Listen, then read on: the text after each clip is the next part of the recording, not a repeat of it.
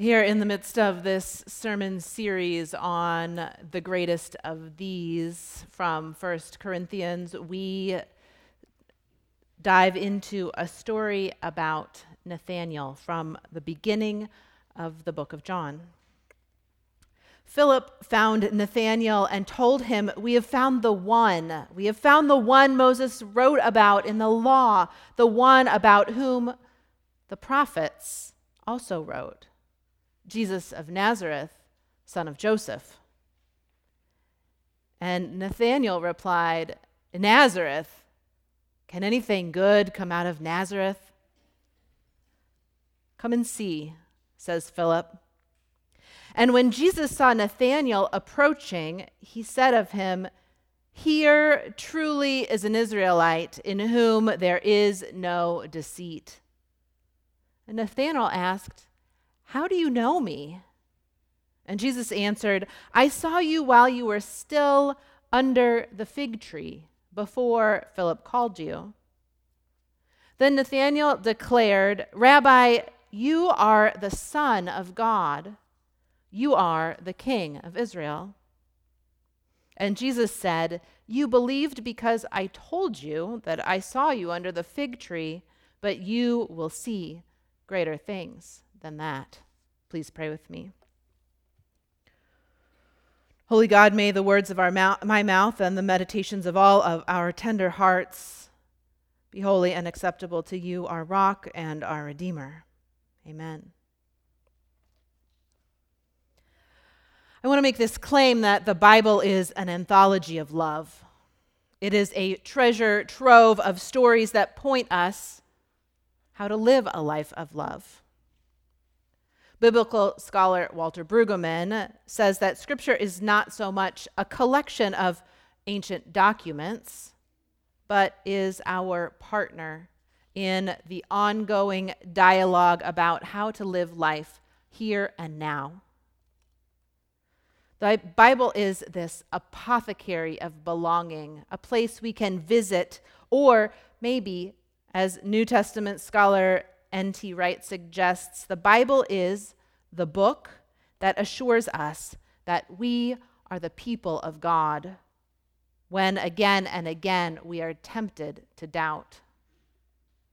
So, on a week like this, where wars and rumors of wars again fissure and fracture, Scripture becomes for us the book of tears and laughter, the book through which God resonates with our pain and our joy and enables us to resonate with the pain and joy of God.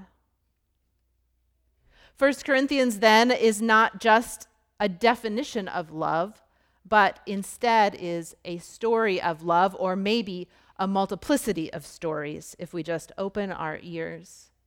Stories come to us when we hear I speak in the tongues of humans, and if I speak in the tongues of angels but have not love, then I am just a noisy gong or a clanging cymbal. And if I have prophetic powers and understand all mysteries and all knowledge, and if I have faith so as to remove mountains, but do not have love, I am nothing. If I give away all my possessions, and if I hand over my body so that I may boast but have not love, I gain nothing. Love is patient, love is kind, love is not envious, or boastful, or arrogant, or rude.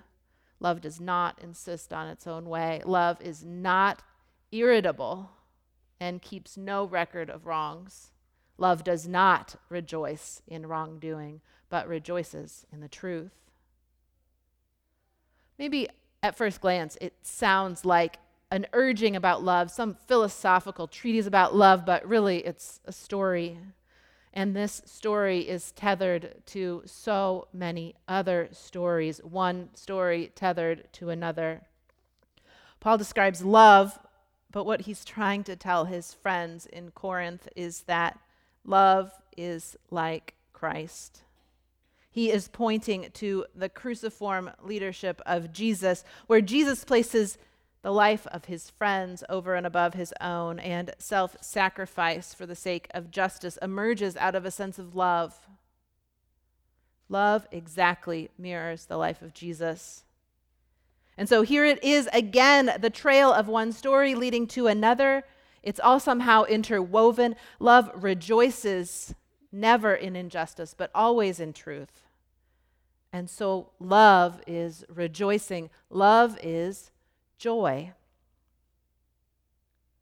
This little word, rejoicing, from verse 6 only happens twice in its exact form in the New Testament, besides this one little spot here in 1 Corinthians.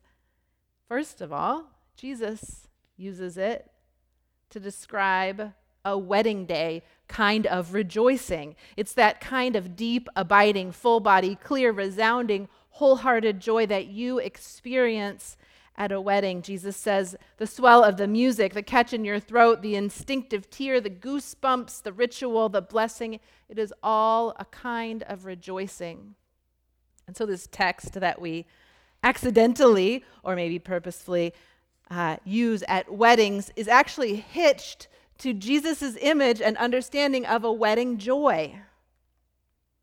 And the story points to another story. Again, the second time that we hear this word rejoice come out of Jesus' mouth, it is a parabolic kind of joy, one that we know so well when Jesus says that it is the sheep who is found and that has been lost and is now found, and there is rejoicing. When a father or a mother finally finds the lost son or daughter, there is a kind of rejoicing when they return home.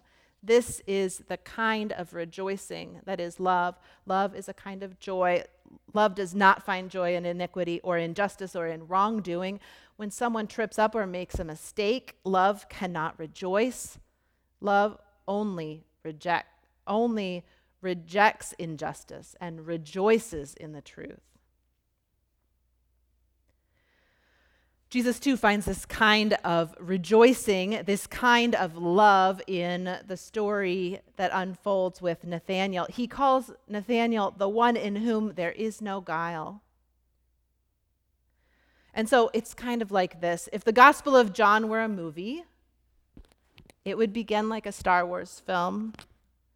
Christmas Eve's familiar words scrolling to set the scene. In the beginning was the Word.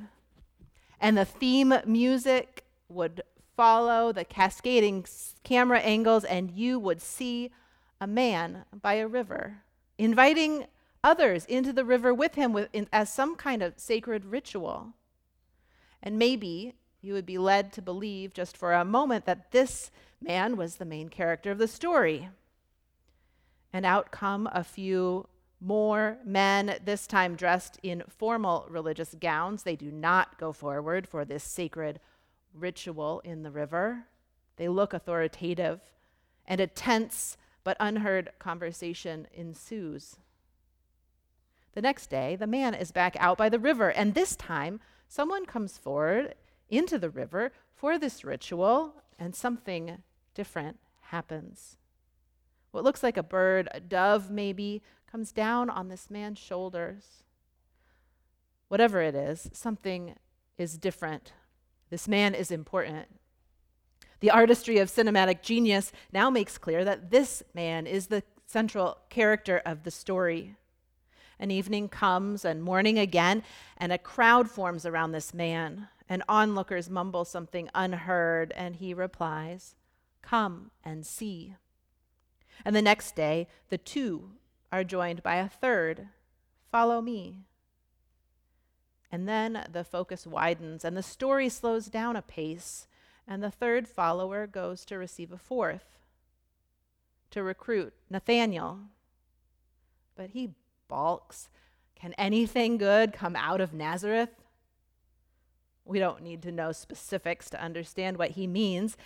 A question like that conjures up our own prejudices. We know places like this, whether from our childhood or from today, that would evoke this same kind of tone, the same kind of question. Not that anyone here has any prejudices. Can anything good come out of Nazareth? So Nathanael's decisively skeptical with a little bit of hesitation, but he goes anyway. he prejudges and he can't hide it. He wears his heart on his sleeve. But his friend says, Come and see, echoing those same words from our main character. Come and see.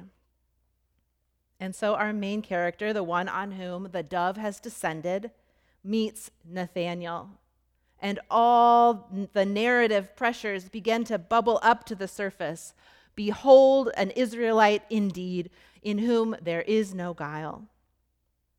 And suddenly we're taken back to another story, a story within a story, because, of course, the word guile conjures up the idea of craftiness and cunning and schemes and tricks. And Jacob, before his name changed to Israel, is the great trickster. He tricks his brother out of his birthright, he tricks his uncle out of his livestock. You might even say that it is his crafty, sly approach that gets him to squeeze a blessing out of the one who comes to him to wrestle him at night. But in Nathanael, all is different. There is no falsehood, there is no deceit. Nathanael is someone you can trust. He is not cunning, there are no tricks. He's an honest man. There is no false bone in his body.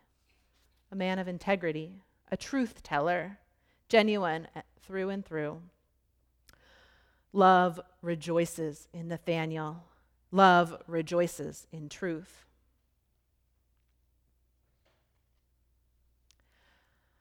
Makoto Fujimura is an artist.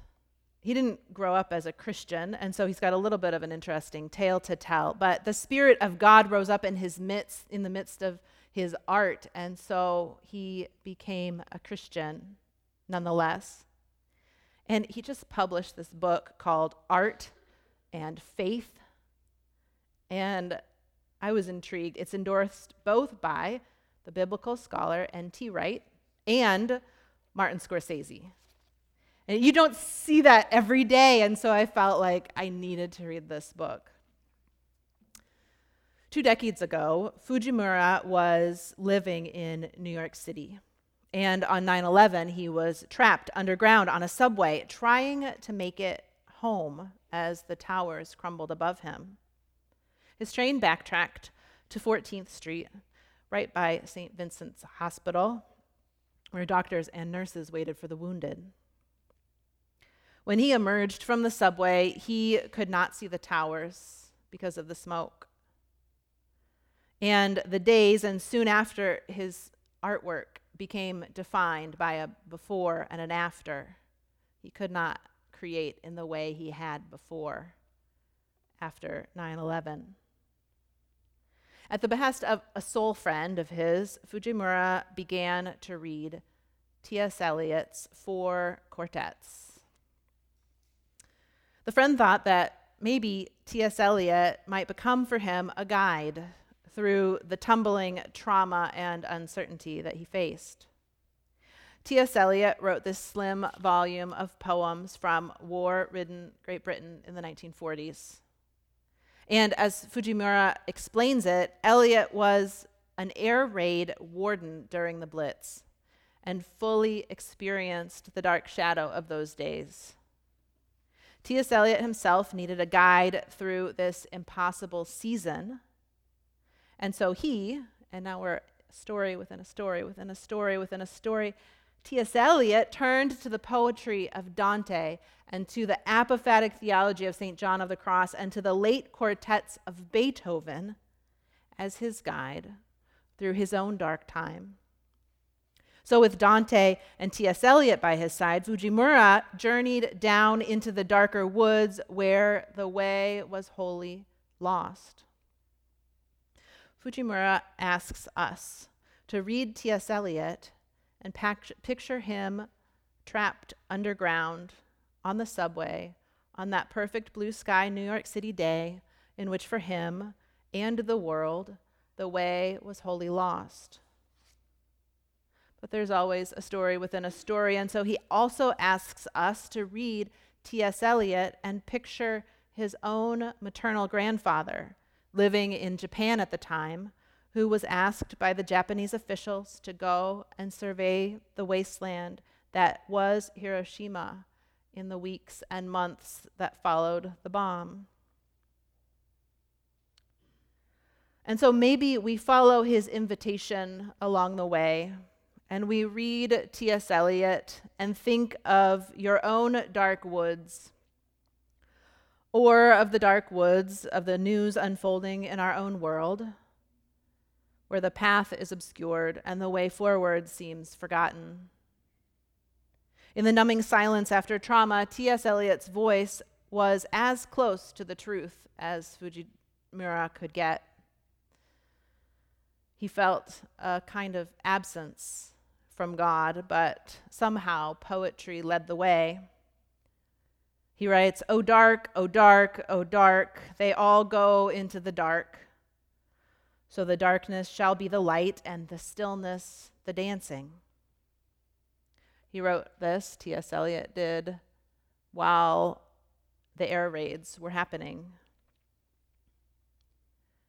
Part of this poem is on the front of today's bulletin. And in a sermon series about love, we can easily say, Yeah, yeah, yeah, I get it. Love, love. I know, I know. I've read 1 Corinthians 13. I get it.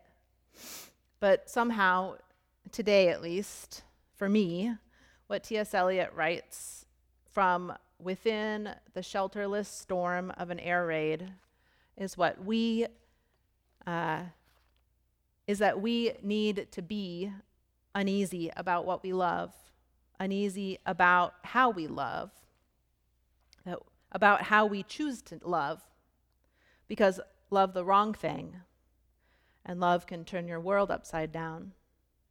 False love can change everything knowing what love is not might just be as important as knowing what love is.